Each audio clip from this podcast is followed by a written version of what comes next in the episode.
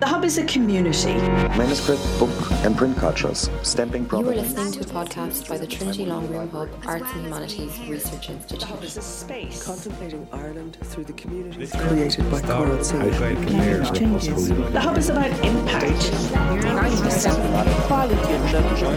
The Hub is for everyone. Um, a warm welcome to everyone for the first of our Hilary Term School of English staff postgraduate seminar series in collaboration with the Trinity Long Room Hub, who we thank for making this possible. I'm co convenor of this series alongside Orla Donnelly, and we're delighted to have Ginevra Bianchini also join the, join the team this term. And we thank Eric Schwartz for co convening with us last term. Today, we'll be hearing from Creighton professor Matthew Reznicek, who will be presenting his paper, Healing the Union Health, Illness, and Disability in the National Tale. A little bit of housekeeping before we begin. I'd like to ask you to please use the Q&A function if you have any questions. You can submit these at any time, but they do need to go in the Q&A function. It's at the bottom and it should be near the chat function on your screens. The chat function is available for general comments. Um, normally, this is used towards the end for people to sing the praises of the speaker, which I'm sure will be particularly relevant today. Um, you are welcome to tweet along. And if you do tweet, please tag those on your screen now. So TCD English, TLR Hub, and Seminars TCD 2021. Brilliant. So it now remains for me to introduce our speaker. Dr. Dr. Reznicek currently serves as the Vice President for the American Conference for Irish Studies and Associate Editor of the Journal of Philosophy, Ethics, and Humanities in Medicine. His research focuses broadly on Irish and British literature from the long 19th century. More specifically, he attempts to position literature written by Irish women within a broader social, political, geographical, and aesthetic context. He achieves this through examining literature in three key frameworks the medical humanities or health humanities, the connection to European opera, and the economics of the modern city. He has published widely, and his first book, The European Metropolis Paris and 19th Century Irish Women Novelists, is forthcoming with Clemson University Press and Liverpool University Press. Over to you, Dr. Reznicek. Thank you so much. Uh, I'm going to share this. If I wait.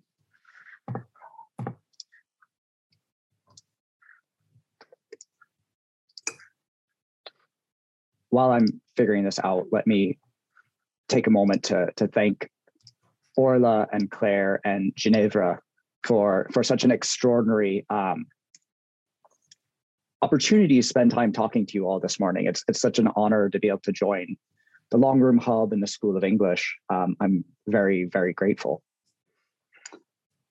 In his 1707, The Story of the Injured Lady, Jonathan Swift represents the state of relations between Ireland, Scotland, and England through the bodies of two women and a man who has, quote, played the usual part of a too fortunate lover, affecting on all occasions to show his authority and to act like a conqueror. England, the too fortunate lover, soon finds fault with the low born family, the servants, the household governance of his new lover, and begins to refer to her at, quote, as an old dependent upon his family. In addition to the rakish representation of England, Swift characterizes Scotland with a remarkable focus on the state of the body. The first mistress, whose house is separated from the gentleman's by an old broken wall, is described as, quote, tall and lean and very ill shaped. She has bad features and a worse complexion. She has a stinking breath and 20 ill smells about her besides, which are yet more unsufferable by her natural sluttishness, for she is always lousy and never without the itch. The emphasis Swift places not only on her sexuality, but especially on the state of her body, clearly diagnoses Scotland as a woman with a venereal disease, one of the scourges of the early 18th century. The specific symptoms of the itch and 20 ill smells both correspond to the disease's well known traits, which Swift would also detail in his A Beautiful Young Nymph Going to Bed from 1734. These characteristic signals of VD are, of course, traced to Scotland as woman's sluttishness, her faithlessness and her partnership with England as man. In contrast to Scotland's diseased body, Ireland as woman declares that she, quote, was reckoned to be as handsome as any in our neighborhood until I became pale and thin with grief and ill usage. Here, the cause of bodily decomposition is not the woman's lack of virtue, but England's ill usage. And the year when Scotland is formally incorporated into the political entity of the United Kingdom. Swift utilizes the healthy or ill body to survey the state of relations between the three nations. In the story of the injured lady, Swift's representation lays an important pattern for the literary tradition that will culminate in the Romantic period literary genre of the national tale. The identification of the socio-political bodies um, of the socio-political bodies of the body politic with individual corporeal bodies, most typically a masculine England and a feminine Ireland and a feminine Scotland. Simultaneously, Swift's tract provides the dominant framework in which the national tale has been considered, quote, through the metaphor of marriage. As scholars like Katie Trumpener, Ina Ferris, Mary Jean Corbett, Julia Ann Miller, and others have noted, the national tale is a genre developed, quote, initially by female authors who from the outset address questions of cultural distinctiveness, national policy, and political separatism, which primarily navigates these socio-political questions through the prototypical denouement that ends in a marriage which symbolically unites the distinct national communities. The privileged role of marriage persists in the subsequent development of the historical novel, which, as Trumpener has demonstrated, emerged out of and in response to the national tale. With the publication of Scott's Waverley or To 60 Years Since, the development of the historical novel reflects the national tale's, quote, ability to theorize political complexities, as well as its ambitions both to reflect and direct national sentiment. Indeed, Scott famously asserted that Maria Edgeworth's novels had done, quote, more to complete the Union than perhaps all the legislative enactments by which it had been followed up. Whereas Swift's Injured Lady ends with Ireland as woman jilted by a treaty of marriage concluded between England and the disease riddled Scotland, the national tales of the early 19th century almost always end with the successful marriage of the Englishman and the virtuous woman as Ireland. The difference between Swift's formulation of this national marriage plot and those of Edgeworth, Owenson, Scott, Germaine de Stael, and to a lesser extent, Jane Austen, is the interdependent role of disease and healing. For Swift, Scotland's 20 ill smells and itch are not enough to dissuade the rakish England. But the story of the injured lady also omits what I believe to be a central and under-examined element in the national tales of the early 19th century. The figure of a woman who can tend the illnesses, wounds, fevers, and disabilities that mark these colonial bodies as minority bodies is only if and or once these illnesses, wounds, fevers, and disabilities are tended, cured, nursed, healed, that the symbolic marriage and thus the socio-political unification of the body politic can be achieved. This reassessment of the national tale draws attention to the site of the body, not simply as political metaphor or colonial stand-in, but as an actual physical site of illness, disability, suffering, and pain. In so doing, my analysis builds on the work of scholars like Candace Ward, Mary Poovey, Pamela Gilbert, Jason Farr, and Essaka Joshua, who, scholars whose work insists that, quote, even when fever operates metaphorically, it resonates in especially powerful ways precisely because of its symbolic, because its symbolic import cannot be divorced from the 18th century actualities of the disease. Thus, while disease, illness, and disability may also function metaphorically in these national tales. My argument stems from the actualities of the body, prioritizing the representation of various bodily and mental conditions rather than simply their political allegories. For example, when Edgeworth famously writes in 1834 about the impossibility, quote, of drawing Ireland as she is at present because a fever has distorted the nature on the island, I argue that this reveals not simply the political history of violence that disrupts the narratological unions of her earlier novels, but also reflects the reality of the cholera outbreak that swept through the island in 1832 33. During that outbreak, roughly 40% of those who contracted the disease died. And in some places on the island, the death rate was as high as 76%. The spread of the disease was profound. By the 2nd of May, 430 people had died in Dublin. By the 5th of July, nearly 1,500 had died. And by Christmas, the numbers of deaths in Dublin were estimated at 4,400. It's estimated that in the first nine months of the epidemic, Ireland lost more people than did England and Wales. Dublin alone lost more people than London. The consistency of the outbreak of disease, as well as the rapidity of its spread, signals the power fever exercised in the historical moment, reminds us of the degree to which any metaphorical use of fever depends upon the embodied experience of a medical condition. Fever functions neither simply as a reference to viral outbreaks, nor simply as a metaphor for the social, political, or cultural landscape. Only taken together can the actualities of disease and illness make fever a useful tool for understanding the irregularities, disruptions, and threats posed to the healthy social body by various cultural, political, and ideological phenomena in the national tale. As Swift's story of the injured lady shows, both the political acts of union and the narratives that enact them are about the management of individual bodies. The political unions seek to form, to augment, to control the political body, while the narrative functions, while the narratives function as quote, the prosthetic join which binds us to ourselves, to each other, and to the body politic. In this framework, then, the national tale and the act of union must be understood in terms of the Hobbesian tradition of the body politic, in which the individual body and the collective body of the nation are joined, quote, through the work of political art, a kind of artifice which takes the body out of nature and remakes it as a subject of the state. As Walter Scott's comments regarding Maria Edgeworth suggest, National Tale was considered a form of political art, even at the time of its publication, doing more to achieve the Union than any legislative act. However, feminist criticism of the national tale consistently has consistently pointed out the process by which the body is remade as a subject of the state, and that this process is inherently rooted in violence. Julia Ann Miller insists the national tales of Edgeworth and Owenson, quote, reveal the violence just under the surface of the marriage that functions as the allegory for the political union. Insisting upon the violence of these political and narrative forms, these interpretations draw upon the logic of Foucault's concept of governmentality, a process by which the inherent violence of Hobbes's Leviathan is internalized through structures that manage, police, and classify the body of the state. These classificatory powers of the state is essential in Mary Poovey's conception of the body politic because of its exclusionary power. In her foundational study, Poovey notes, oh, notes that the social body was constituted through exclusion.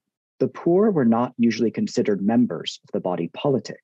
Indeed, as diseased, unproductive, criminal, plague ridden members, the poor were considered inimical to the health of the body politic.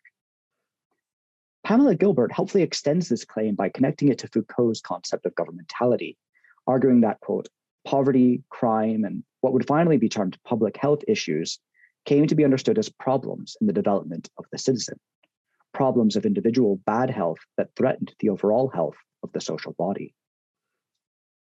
For both Poovey and Gilbert, the social body is framed not only as an exclusionary site of certain diseased or unhealthy bodies, but also as the site of governmental and state policing of public health.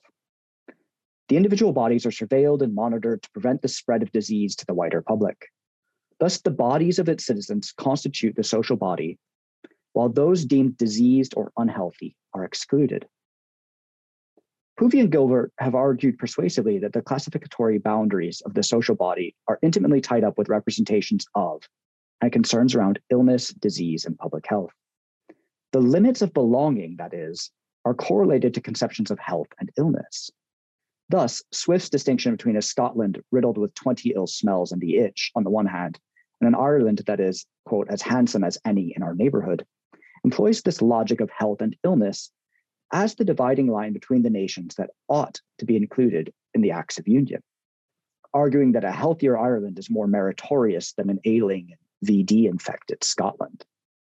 This same biological or immunological line of demarcation persists well into the development of the national tale in the early 19th century, when it becomes even more pronounced and associated not with the consistent outbreaks of various fevers and diseases, and thus public health, but also with the metaphorical outbreaks of revolutionary fevers and thus public political health.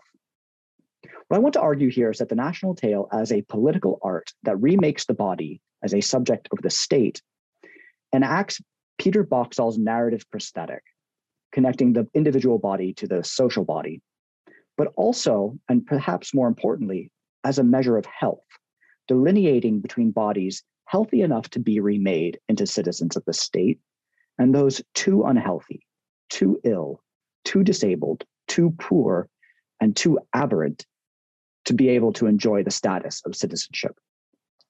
The national tale ultimately reveals not simply the enactment of the unions, but a biopolitical basis on which citizenship is imagined and granted the violent exclusion of the ill and disabled in early 19th century conceptions of governmentality. Reading the national tale, then, as a genre that is fundamentally about the regulation of individual bodies in order to produce, enact, define, police, and regulate a new political body, refines the genre's relationship to the broader body politic beyond the metaphor of marriage. It reveals the regulatory, exclusionary, and biopolitical distinctions that govern conceptions of citizenship as healthy and able bodied.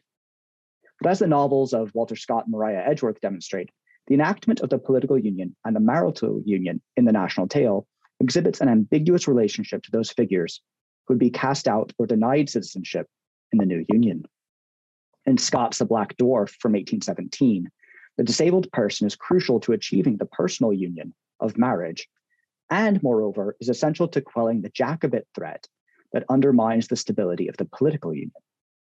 In Edgeworth's Ennui, the political union is threatened by an individual characterized as disabled, but also by a widespread illness and fever that infects the broader citizenship.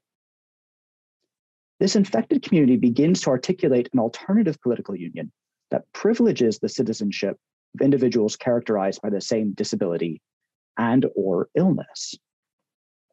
Ultimately, attending to the representations of health, illness, and disability in the national tales of Scott and Edgeworth refines our conceptions of citizenship and belonging, as well as our understanding of health and ability in the early years of 19th century Ireland and Britain. The Articles of Union that inaugurated the union between Scotland and England and subsequently produced the entity of Great Britain clearly sets out limitations on the citizenship of certain bodies. Not only must the crown be passed to the quote, most excellent Princess Sophia, Electress and Duchess Dowager of Hanover, and the heirs of her body being Protestants. The Act similarly insists, quote, the subjects of the United Kingdom of Great Britain shall, from and after the Union, have full freedom and intercourse of trade and navigation to and from any port or place within the said United Kingdom, and the dominions and plantations thereunto belonging. The enactment of the Union simultaneously grants citizenship and freedom to certain bodies, being Protestants, while it also defines subjectivity and freedom in terms of labor and movement, intercourse of trade and navigation. It's become a critical commonplace to trace the development of disability in the 18th, 18th and 19th centuries through the ideological matrix of liberalism, free market economics, British nationalism, and professionalized medicine. Scholars like Youngquist, Boxall, and Farr find this not least because of the way that citizenship, labor, and identity are connected in the writings of John Locke and Adam Smith. The bodily norm, to borrow from Youngquist, that emerges from this intellectual history is one of, quote, a private body whose labor produces property and is therefore fungible, a British body whose health reproduces propriety and is therefore normative. Defining the bodily norm in terms of labor, productivity, Britishness, and propriety, Youngquist argues the Act of Union of 1707 began, quote, a cultural project of creating Great Britain by attempting to unite a diverse populace into an identifiable population. Scott's The Black Dwarf, published as part of his Tales of My Landlord, not only returns to this inaugural moment of national production, but demonstrates the ways that citizenship is defined in opposition to bodies marked as different, disabled, and abnormal. Although the eponymous Black Dwarf is central to the preservation of both a personal union and the political union, Scott's novel enacts Youngquist's cultural project by expelling the abnormal Canny Elshie of Mucklestane Moor from the identifiable population. Citizenship in Scott's newly united Great Britain only belongs to certain bodies that adhere to that cultural norm. Considering Scott's own constant struggle with various illnesses and forms of disability, It should not be surprising that these metaphors recur so consistently in so many of his novels. As John Sutherland notes in his biography, the writer's quote, portraiture of himself in boyhood stresses his thoughtlessness in the face of handicap. In his own autobiography, Scott recalls the quote, odd remedies secured to aid my lameness, including the suggestion that so often as a sheep was killed for the use of the family, I should be stripped and swathed up in it, up in the skin, warm as it was flayed from the carcass of the animal. In the first 18 years of his life, the list of serious ailments Scott suffered is remarkable. Sutherland lists, quote, infantile paralysis at one and a half, a relapse at four, which led to a year in Bath, an illness at school, which led to his missing two terms. In his second year at college, another severe illness that lost him several months of tuition. And in the second year of his apprenticeship, a near fatal hemorrhage, which needed months of bed rest and convalescence. These early brushes with severe illness and disability not only continued to affect Scott throughout his life, but also clearly shaped the representation of illness and disability in his writing. Amongst his novels, The Black Dwarf most clearly engages questions of disability, citizenship, and the political formation of the Union. This novel focuses on the relationships between Canny Elshie, the titular Black Dwarf, from his arrival near the town of Gandercleugh, which lies near the border with England.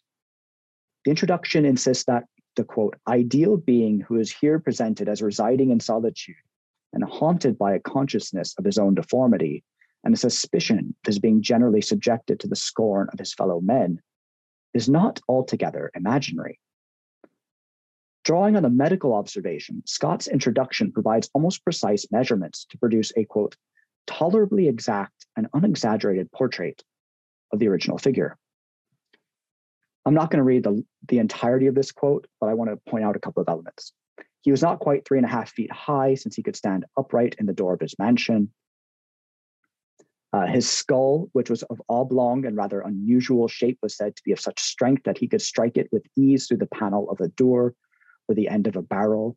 His laugh is said to have been quite horrible, and his screech owl voice, shrill, uncouth, and dissonant, corresponded well with his other peculiarities. He never wore shoes, being unable to adapt them to his misshapen, fin like feet, but he always had both feet and legs quite concealed and wrapped up with pieces of cloth. He always walked with a sort of pole or pike staff considerably taller than himself. His habits were, in many respects, singular and indicated a mind congenial to its uncouth tabernacle. A jealous, misanthropical, and irritable temper was his prominent characteristic. The sense of his deformity haunted him like a phantom, and the insults and scorn to which this exposed him had poisoned his heart with fierce and bitter feeling. This rather lengthy and exhaustive description of the figure is worth quoting in full because of the way it repeatedly emphasizes the sense of deformity. The conflation of physical and mental conditions, and most importantly, the way it attributes his quote, fierce and bitter feelings to the treatment he has received because of his deformity. The fact that this sense of deformity, quote, haunted him like a phantom demonstrates the degree to which he has internalized the alienation and exclusion with which he is treated by others. The introduction adds that he, quote, detested children on account of their propensity to insult and persecute him. His misanthropy, his misanthropy, Scott insists, quote, was founded in a sense of his own preternatural deformity. Attributing his misanthropy to a sense of his own deformity reveals the internalization of discrimination. In a way, this recalls Michael Oliver's insistence that, quote, disability and impairment are culturally produced.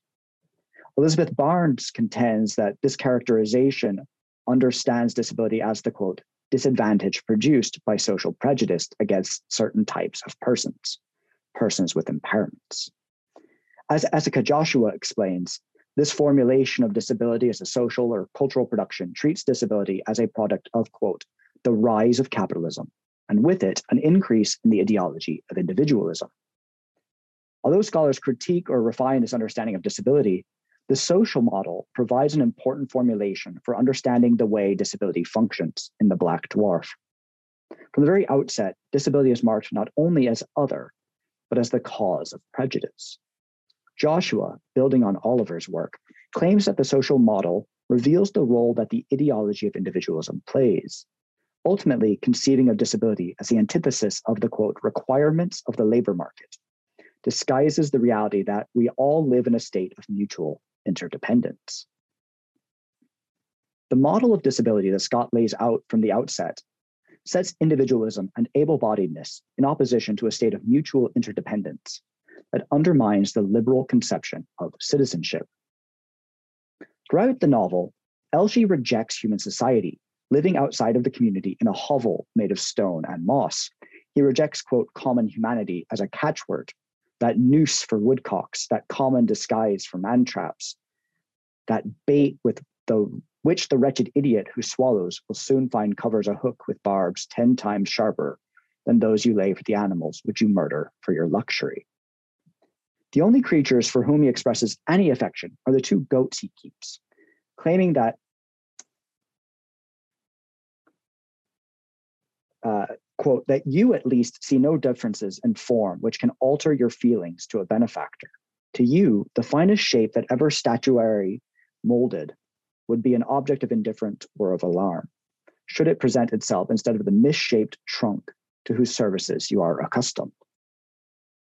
In contradistinction to the prejudice with which he is treated, or at least expects to be treated by able bodied humans, Elshie provides a, mo- a mode of cooperation that, quote, sees no difference in forms, a vision of cooperation and collaboration that is without prejudice against the minority body. Of course, this type of collaboration is directly opposed to, to the individualist self reliance demanded by liberal conceptions of personhood, laid out by both Oliver and Youngquist. Noting the mistreatment with which he has been treated by the domestic whom I had bred from infancy, and even the friend whom I had supported with my fortune, Elshie insists that both, quote, thought me more fit for the society of lunatics, for their disgraced restraint, their disgraceful restraints, for their cruel privations than for communication with the rest of humanity. The almost Edenic cooperation between human and animal that disregards form and ability stands in stark contrast to the mockery, the threat of incarceration, and the privation with which able bodied society treats the minority body. That threat of incarceration especially demonstrates the degree to which this minority body is problematic for the state and for the category of citizenship.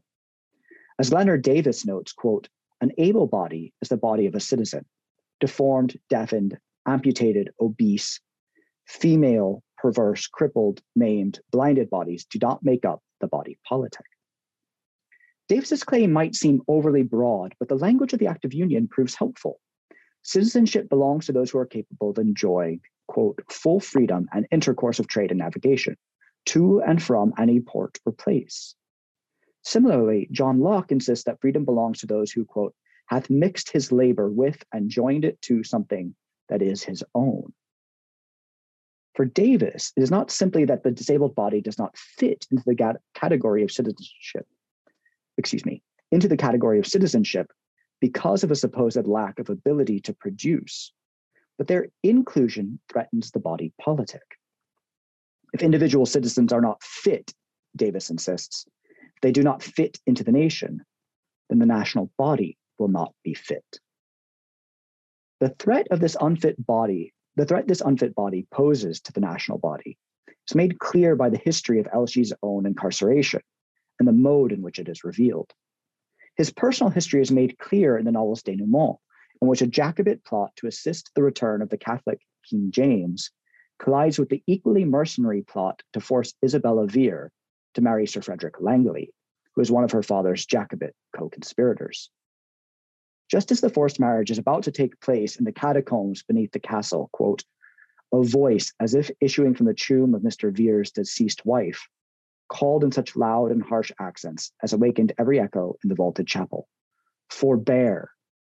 The voice belongs to, quote, the dwarf who stepped from behind the monument and placed himself full in front of Mr. Vere, the effect of so strange and hideous an apparition in such a place and in such circumstances appalled all present, but seemed to annihilate the Laird of Ellieslaw, who, dropping his daughter's arm, staggered against the nearest pillar, and clasping it with his hands as if for support, laid his brow against the column.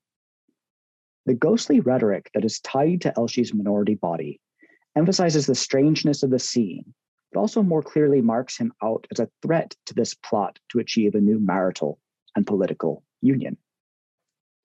The disembodiment of Elshie's first pronouncement, coming from the shadows where he is hidden from view, erases the disruptive threat of his body, which is made all the more real once he reveals himself. The use of annihilation conveys some sense of the threat that he, his embodied presence, poses to the Union. Indeed, the threat seems to be Elshie's ability to reverse the expected location of power. No longer is Mr. Vere or Sir Frederick in charge of the plot to force Isabella to marry, or, as we will see, to restore King James to the throne. Instead, the disruptive presence of Elshie's body insists on a new power dynamic. Once rooted in cooperation, Elshie reveals the truth of the matter that Sir Frederick will, quote, wed neither the heiress of Ellieslaw, nor of Mauley Hall, nor of Mauley Hall, nor of Pulverton, nor of one furrow of land unless she marries with my consent. The marriage, in light of Elshie's revelation, is nothing more than an economic transaction based in self interest and coercion. Turning to Mr. Vere, Elshie asks, quote, What is thy wretched subterfuge now? Thou who wouldst sell thy daughter to relieve thee from danger, as in famine thou wouldst have slain and devoured her to preserve thy own vile life. Elshie's revelation of Vere's self interest and exploitative commodification of his daughter's body recalls Oliver's claims about the treatment of disability as the antithesis of economic function, disguising our quote, state of mutual interdependence, even upon those bodies deemed unproductive. Not only does Elshie control the conferral of wealth, it also shows the power of interdependence to upend the destructive and acquisitive nature of the individualistic conception of the body. Elshie's intervention on behalf of Isabella demonstrates the disruptive capacity of interdependence in two key ways. Firstly, through the means by which his cooperation with Isabella was achieved, and secondly, through the intersection of his efforts and those of Hobbie Elliot and the Laird of Earnscliffe, Earnscliffe that ultimately disrupts the Jacobite plot. In their first interaction, Elshie demands Isabella remain behind her crass and unkind fellows. During this interview, he explains that he, quote, who wishes ill to all mankind cannot wish more evil to Isabella, so much as her life crossed by it. As a result, gives to her a common rose and implores her to, quote, preserve it, however, and do not part with it. Come to me in your hour of adversity. Show me that rose, or but one leaf of it, where it withered as my heart is. If thou should be in the fiercest and what if it should be in my fiercest and wildest movements of rage against a hateful world, still it will recall gentler thoughts to my bosom, and perhaps afford happier prospects to thine. The rose serves as a compact, a promise of cooperation and interdependence between the seemingly disempowered Elshie and the apparently well situated Isabella. Of course, these fortunes reverse, and Isabella, on being forced to marry Sir Frederick in order to save her father on the eve of the Jacobite rebellion, turns to Elshie for protection. Indeed, Isabella is repeatedly told that Elshie, quote, who is other far than what he seems, actually possesses the means of redeeming you from this hateful union. As I'll show in a moment, the slippage between marital and political union here is significant because it means that both the United Kingdom and Isabella depend upon the very being whose body has been marked as incapable of belonging as a citizenship, as a citizen. In the course of her discussion with the dwarf, Isabella learns not only of Elshie's history as Sir Edward Mauley and his imprisonment after the charge of manslaughter, but also of the fact that while imprisoned, Elshie had been deceived by his betrothed bride and his one friend who had married her. These deceivers are Isabella's parents. Mr. Vere placed Elshie, quote, under medical restraint and prolonged his confinement in order to enjoy the management of his immense estates. In this history, Elshie reveals the degree to which he has internalized the individualist logic that distances the disabled body from citizenship through its supposed dependence. While Elshie insists that, quote, this is the life of nature, solitary, self sufficing, and independent. Isabella responds by declaring, quote, it is not the law of nature. From the time that the mother binds the child's head till the moment that some kind assistant wipes the death damp from the brow of the dying, we cannot exist without mutual help. All, therefore, that need aid have right to ask it of their fellow mortals. No one who has the power of granting can refuse it without guilt. This ethic of care mirrors Daniel Engster's argument that, quote, because human beings universally depend upon one another for care, we all have moral obligations to care for others in need. If we all depend upon each other, this conception of care and mutual interdependence, quote, militates against the ideas of autonomy, liberty, independence, and self reliance that are so enshrined in post Enlightenment thought. Furthermore, it undermines the binary categorization of citizenship based simply on the need for assistance, since, quote, mankind, the race, would perish did they cease to aid each other. This compact of dependence, of Isabella turning to Elshie in her moment of need, and of Elshie responding because he is capable, is the key to disrupting the threat of the forced marriage, and simultaneously the threat of the Jacobite plot. Intertwined with the prevention of Isabella's forced marriage is the prevention of that rebellion. The preservation of the political union depends upon the disruption of the enforced and illegitimate personal union. This too depends upon mutual interdependence in a way that undermines the individualist logic that isolates the minority body from the category of citizenship. Since Isabella's wedding is arranged for the night before the outbreak of the Jacobite rebellion, the castle of Ellieslaw is packed, quote, with the gentlemen of note in the neighborhood attached to the Jacobite interest, but also many subordinate malcontents whom difficulty of circumstances, love of change, resentment against England, or any numerous causes which inflamed men's passion at the time, rendered apt to join in perilous enterprise. The men of rank and substance were not many in number. The Jacobite cause in Scott's rendering is populated by malcontents, while the quote, large proprietors stood aloof, and most of the smaller gentry and yeomanry were the Presbyterian persuasion, and therefore, however displeased with the Union, unwilling to engage in a Jacobite conspiracy. These then are the rabble, the dregs, the troublemakers. And indeed, the feast before the rebellion is characterized by the quote, killing revulsion of spirits which often take place before a desperate revolution. Because of the lack of a widespread base, because of the lack of mutual interdependence, the rebellion is doomed to fail. Not only does James fail to arrive in the country to stir up the rebellion, but the rebels receive a coded note that reveals the quote, West Country partners have resolved to withdraw, as it must prove a losing concern. In contrast to the self dependent and isolated rebels, Scott poses a conglomerate body led by Earnscliffe and Hobbie Elliot, who, quote, come here with 20 or 30 mair of us. In my ain name and the king's or queen's call they her. And canny Elshies into the bargain to keep the peace. The interdependence shown in the anti Jacobite cause explicitly includes Elshie in order to, quote, keep the peace. His presence, his participation in the name of the Queen suggests his having achieved citizenship in the new union. However, once order has been restored and Isabella has been made safe, Elshie declares its intention, quote, that you will hear of and see this lump of deformity no more. To you, I shall be dead ere I am actually in my grave.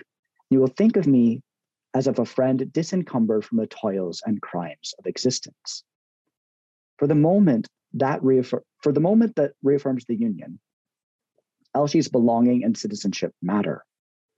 But as soon as it is restored, as soon as it is vouchsafed, he is intent on restating the distinction. His insistence that, quote, this lump of deformity shall be dead, returns us to the internalization of a social model of disability, one in which it is defined by the prejudice experienced by the minority body.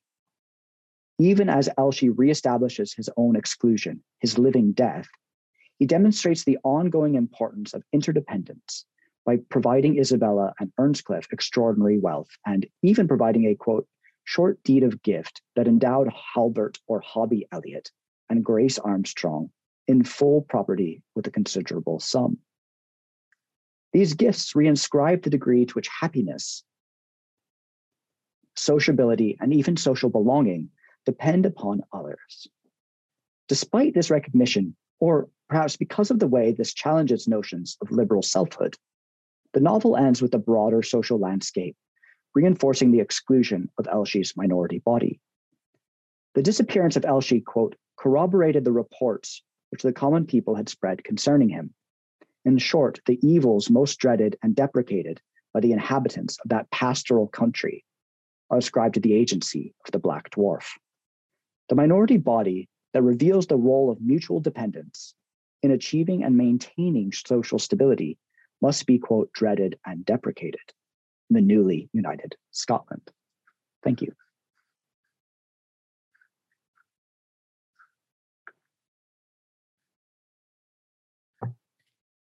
Thank you very much. Um, that's such a fascinating talk, and I enjoyed it, even with it being outside my kind of traditional purview. I enjoyed it very much.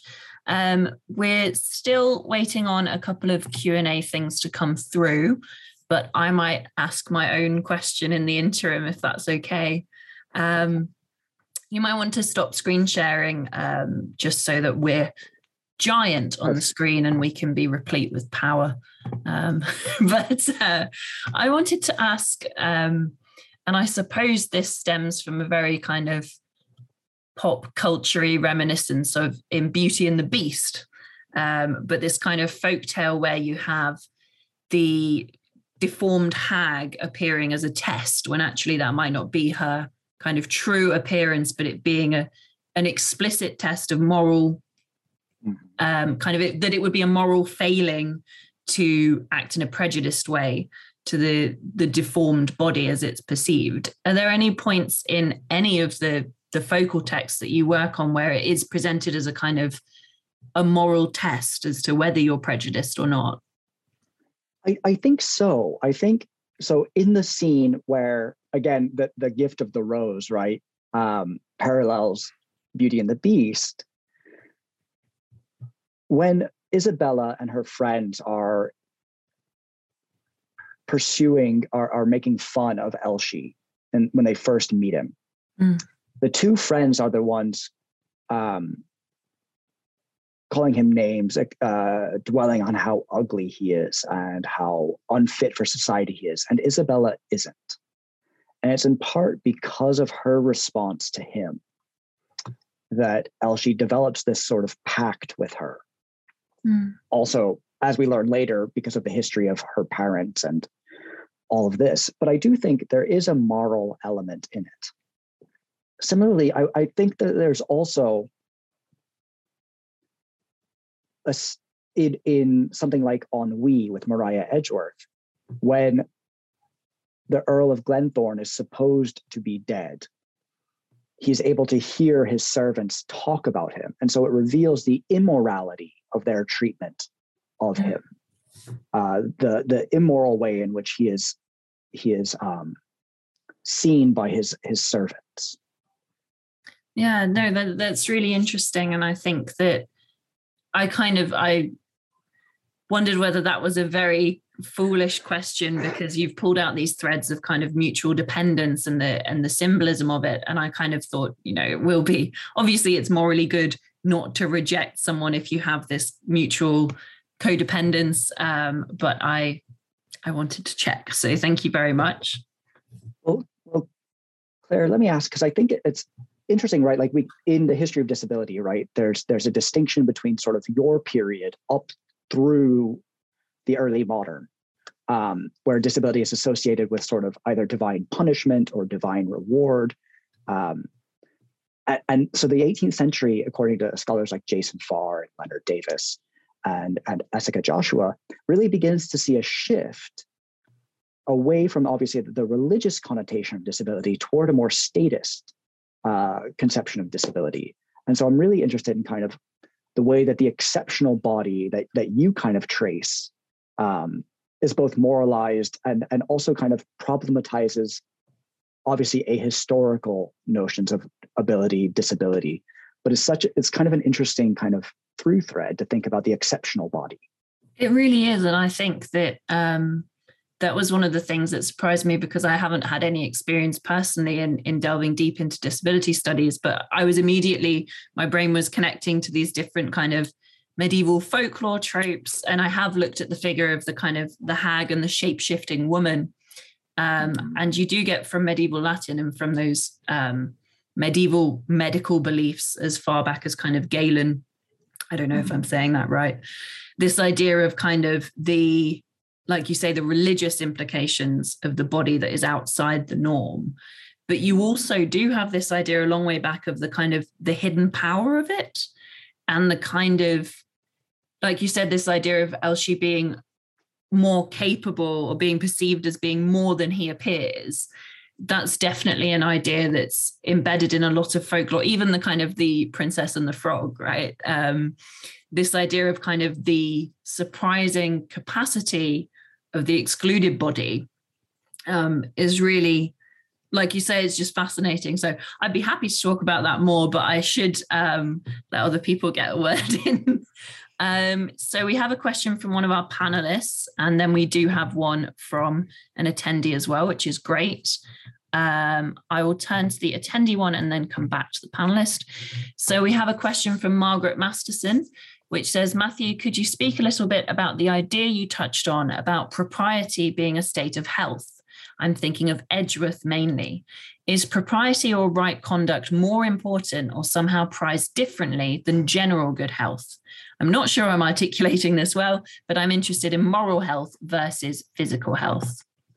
Yeah, so so that's such a wonderful question, Margaret, and I think they're deeply implicated um, and bound up together, right? And, and Edgeworth's ennui and the entirety of the Tales of Fashionable Life is kind of a perfect example of this.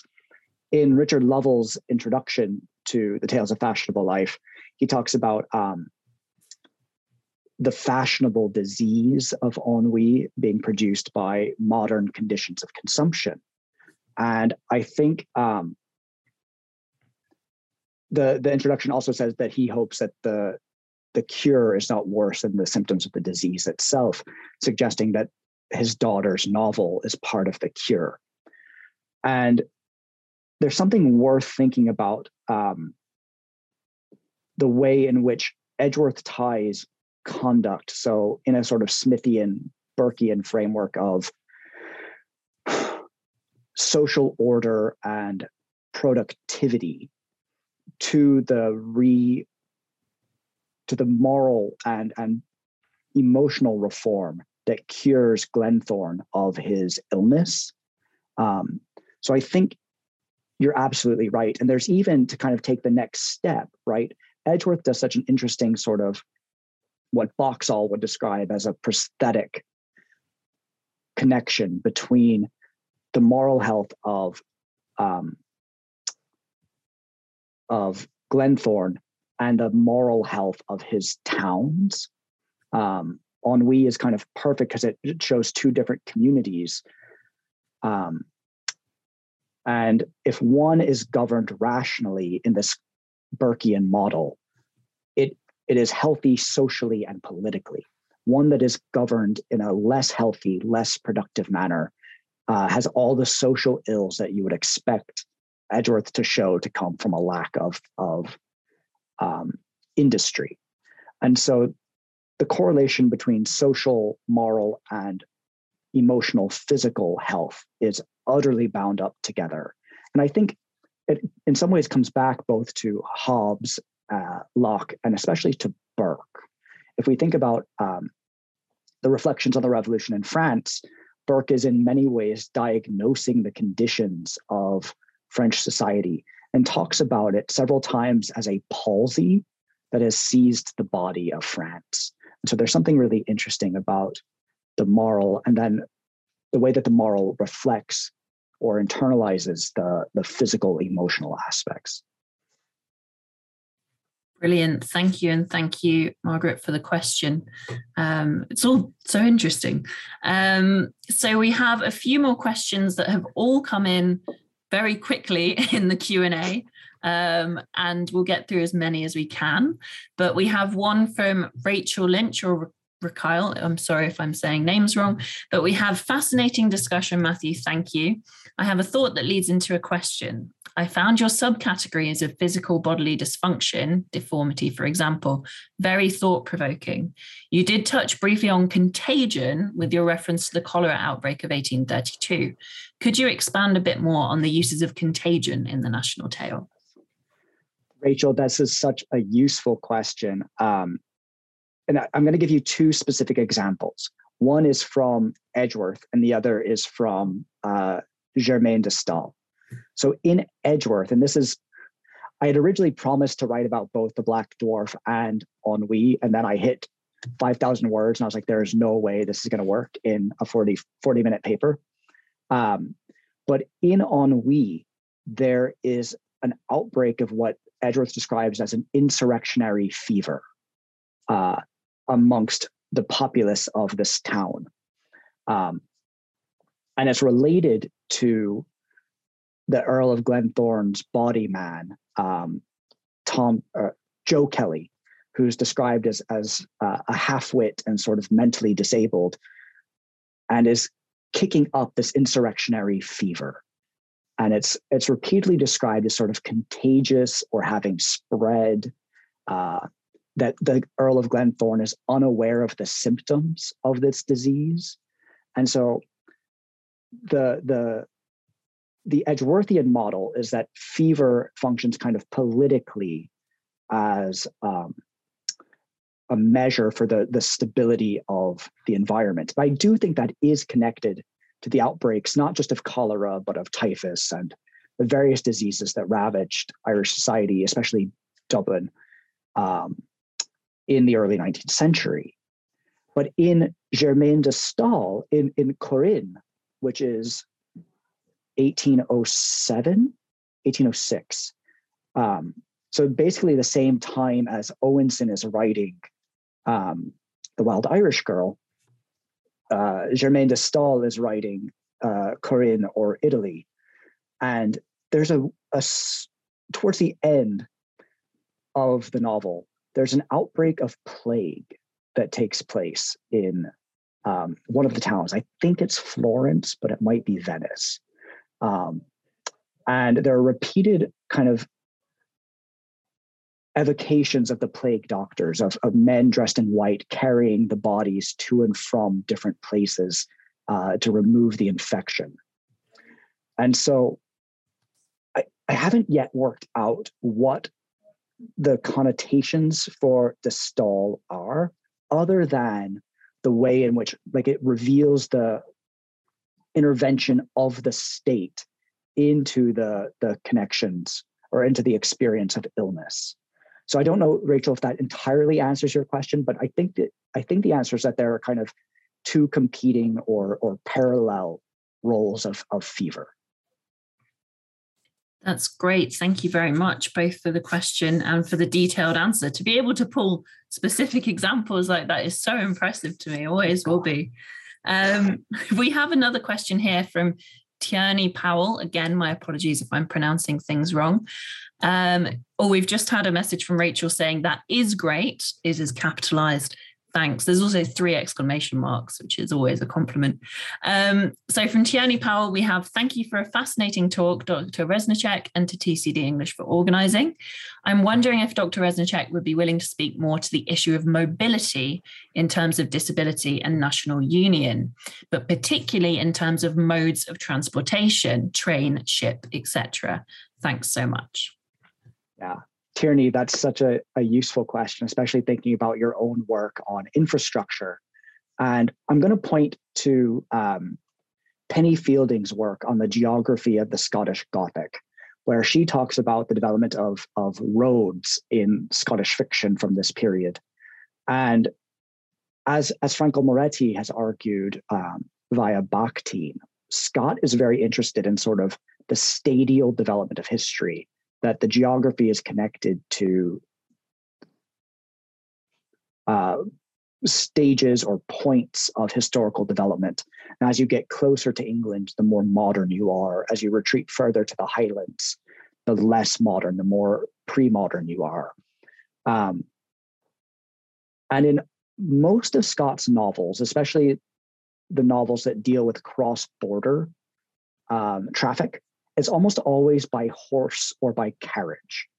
Um, so it's very, very localized, except I'm going to, as soon as I say that, I'm going to kind of problematize what I've just said. So traffic between England and Scotland is almost always by horse or by foot. Um, famously in in the heart of Midlothian, the traffic is always by foot, with uh, Jeanie Dean walking to London from Edinburgh. Um, but traffic outside of England and Scotland is almost always by ship. So in um,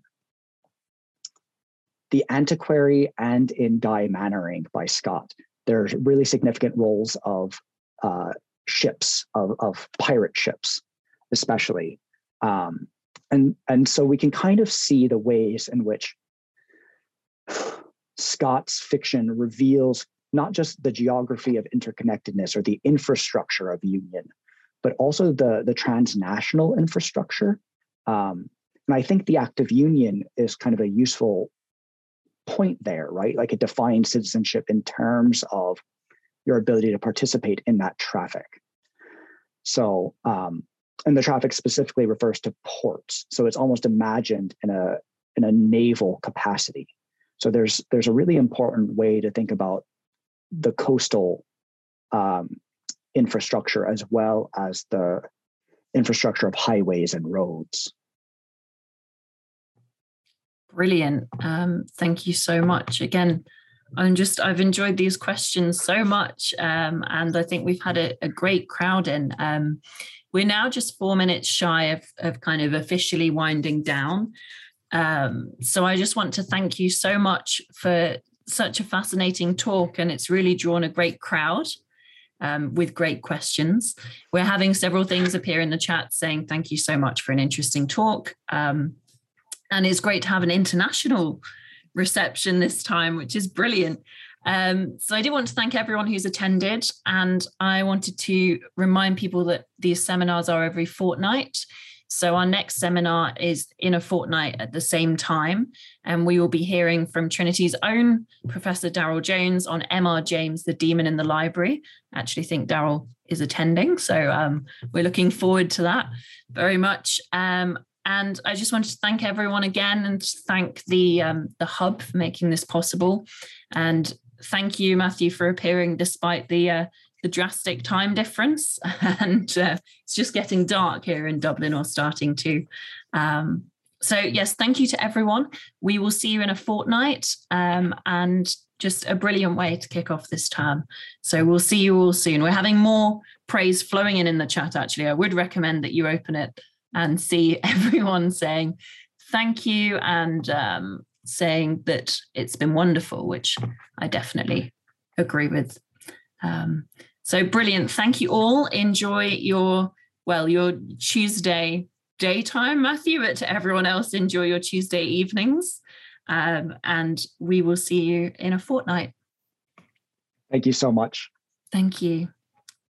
So this is the point where if we were Boris Johnson, we'd pop off somewhere that shouldn't be open, right? Oh my goodness.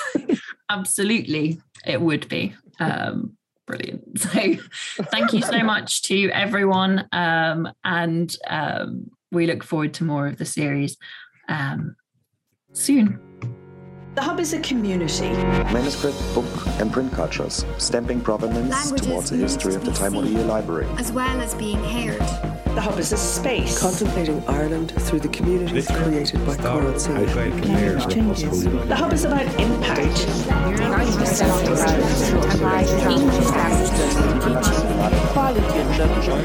The Hub is for everyone. the rise of feminism. To the next 10 years.